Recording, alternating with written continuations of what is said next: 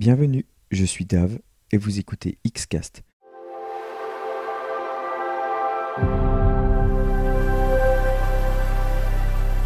Le podcast subjectif et subversif 100% Xbox.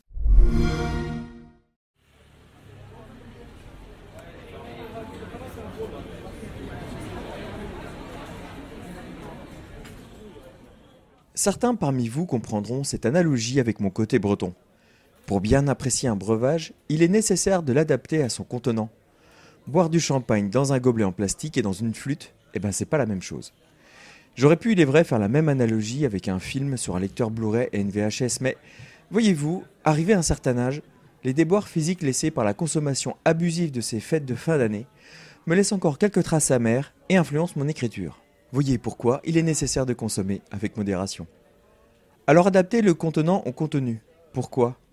Eh bien parce que globalement, le contact avec l'air et le verre favorise la libération des arômes. C'est une réaction chimique, et ça j'ai le droit de vous en parler. Le cas d'Outer World est similaire. Et même si bon nombre de mes amis ont parfaitement compris ce qu'ils allaient boire, certains se sont limités à l'étiquette et ont carrément refusé de goûter. Il est encore plus dur de constater que d'autres ont choisi le mauvais verre. Pour bien comprendre Outer World, il est très très important de bien cerner son enveloppe, faute de quoi vous passerez complètement à côté de l'expérience. Alors, chers amis, asseyez-vous et détendez-vous. Oubliez ce que vous connaissez d'Outer World. Prenez ce verre, mais avant de vous servir, je vais vous raconter comment il libère toutes les saveurs de ce RPG grand cru.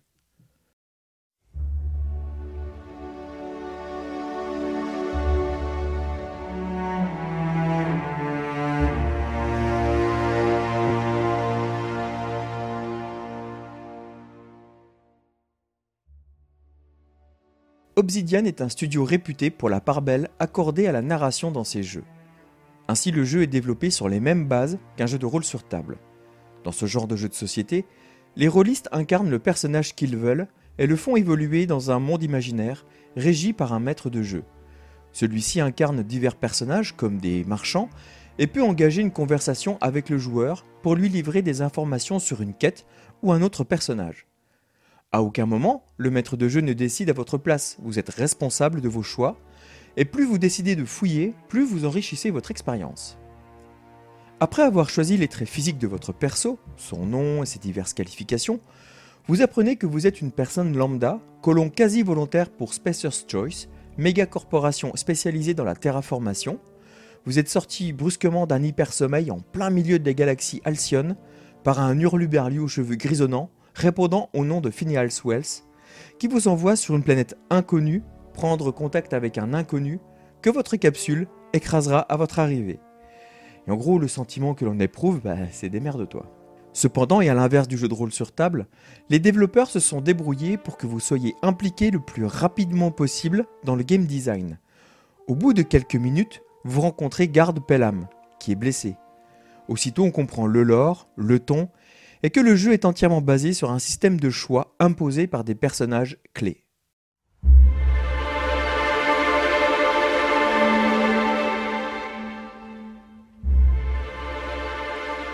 Obsidian a développé un outil spécifique à l'écriture, là où la plupart du temps, les dialogues sont écrits sur Word ou Excel. On peut assimiler cet outil à une forêt, les arbres sont connectés entre eux et sur chaque tronc, plusieurs nœuds indiquant un choix effectué parmi plusieurs branches Certaines sont rejouables quand le script n'a aucune influence sur le scénario. À la simple question Hey, quel est ton compagnon préféré dans toute l'équipe?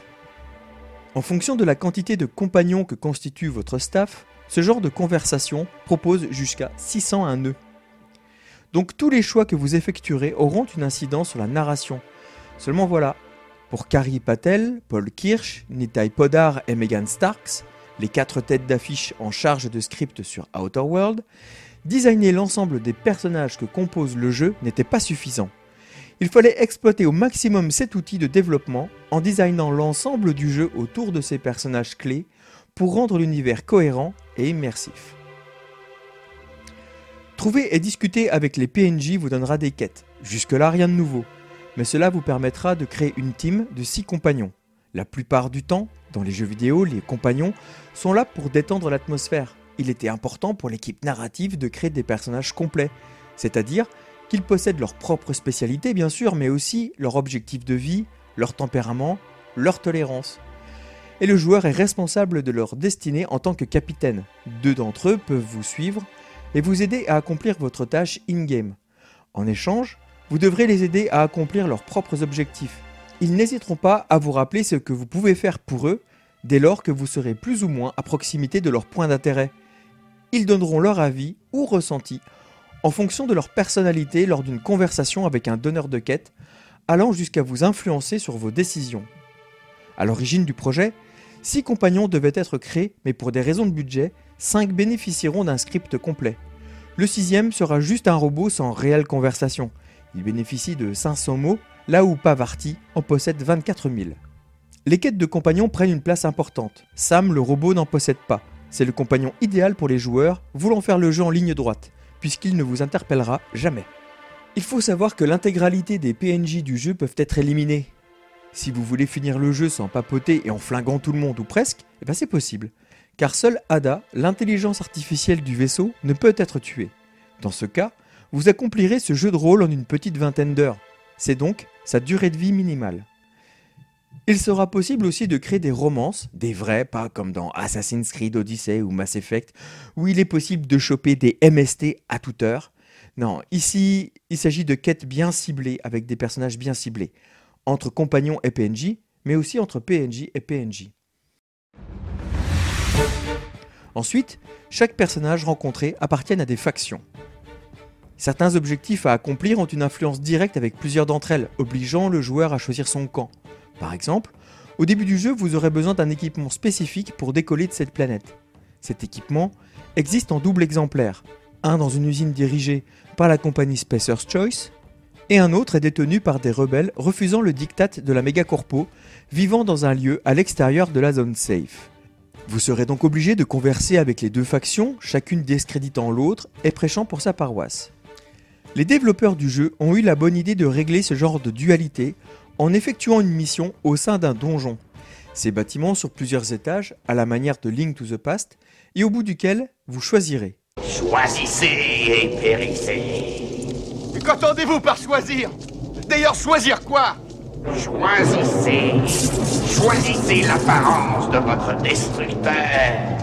Oh, ça y est, oui, ça y est, ça y est, ça y est, j'ai compris. Le choix est fait. Oh, oh, oh, oh, oh, Le voyageur est arrivé. Non, personne n'a choisi quoi que ce soit. T'as choisi quelque chose, toi? Non. Et toi? J'ai la cervelle en sauce blanche. Mais moi, j'ai rien choisi du tout. En sortant, vous récolterez ce que vous avez semé. Je l'ai pas fait exprès. Ça a fait boum là-dedans. Quoi? Qu'est-ce qui a fait je boum là-dedans? J'ai. J'ai essayé de penser. à- Regardez Oh non C'est pas possible Qu'est-ce que c'est? C'est pas possible Raymond, mais qu'est-ce que t'as fait? Oh merde Eh oui, c'est bien le biba d'homme chamal.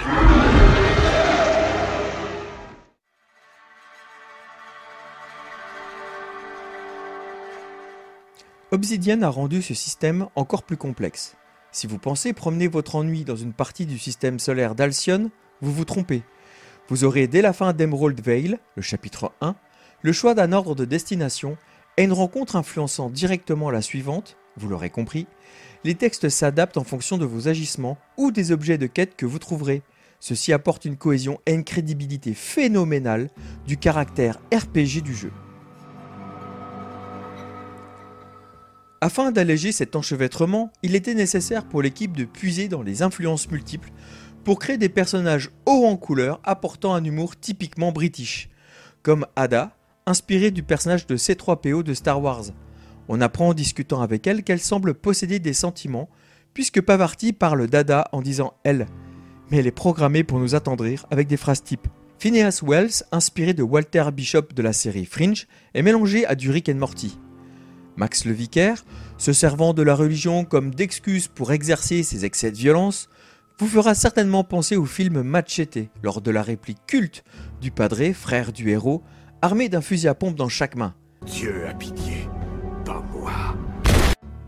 Ou encore le personnage de Pavarti est totalement inspiré de Kylie Fry, interprété par Jewel State dans Firefly, série TV en 14 épisodes de Josh Whedon, diffusée en 2002 aux US.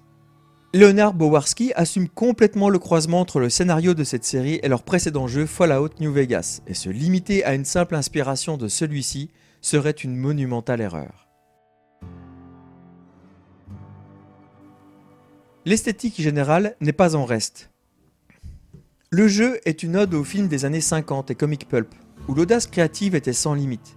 On retrouve ainsi l'esthétique générale du film Planète Interdite, jusque dans les expressions faciales, lisses et plates. Le comportement des persos reflète le côté nanardesque du très conspué Ed Wood. Esthétiquement, le design des bâtiments mélange le style des diners américains et l'architecture des bâtiments typiques des westerns jusque dans les intérieurs, rappelant fortement ceux de Bioshock et justifiant ainsi le terme de Far West spatial évoqué par les lead développeurs. Et tout ceci n'aurait bien évidemment aucun sens si l'OST que vous écoutez depuis le début ne collait pas.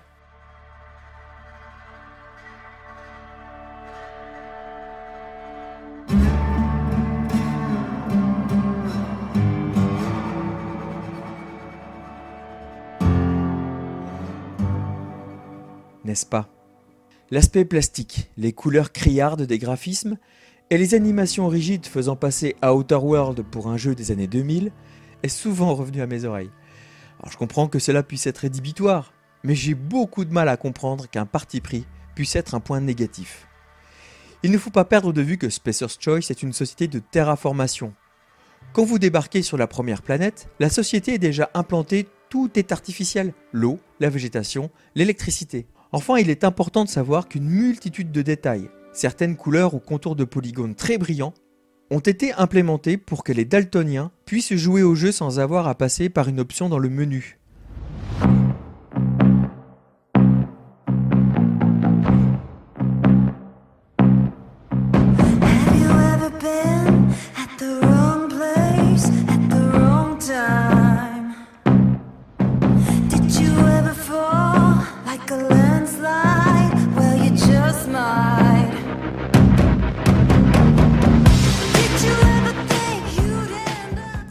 Comme un simple verre peut devenir un sujet ultra passionnant.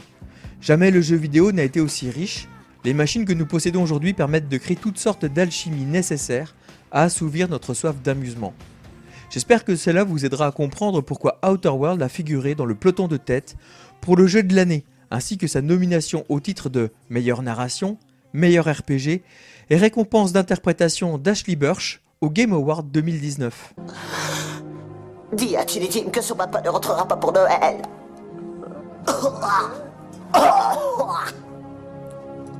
Dis à Scarlett que ce n'est pas le cadet de mes soucis.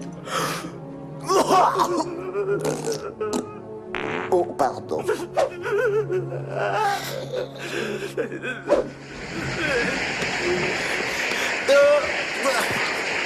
Merci à tous. Oh, oh chérie, vous m'aimez. Chérie, chérie.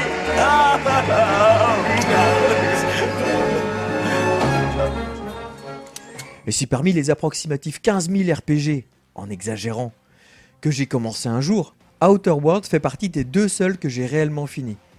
La conception en est en grande partie responsable.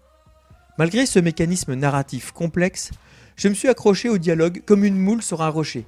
Et jamais le jeu ne m'a planté face à l'inconnu, ni gavé d'un tas d'informations.